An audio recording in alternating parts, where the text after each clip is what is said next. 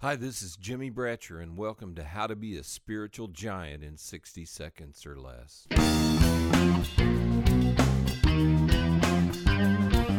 What if you could pray a five word prayer and it would change your life? Now, don't get all freaked out. I'm talking about prayer. Prayer is simply this you talking to God. After all, God is your Father. And I know for me, as a father, I love to hear from my children, and I know that He's the same way. One of the most important prayers that I have ever prayed is this Father, I ask for wisdom.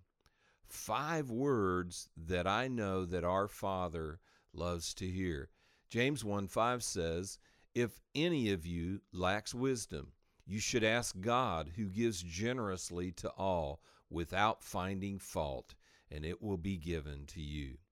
I've prayed that prayer so many times as a man, and every time I can remember, it has been answered. Many times I didn't like the answer and rejected it, but when I was willing and listening with my heart, it was remarkable. So, a simple five word prayer that can change your life and make you a spiritual giant in 60 seconds or less.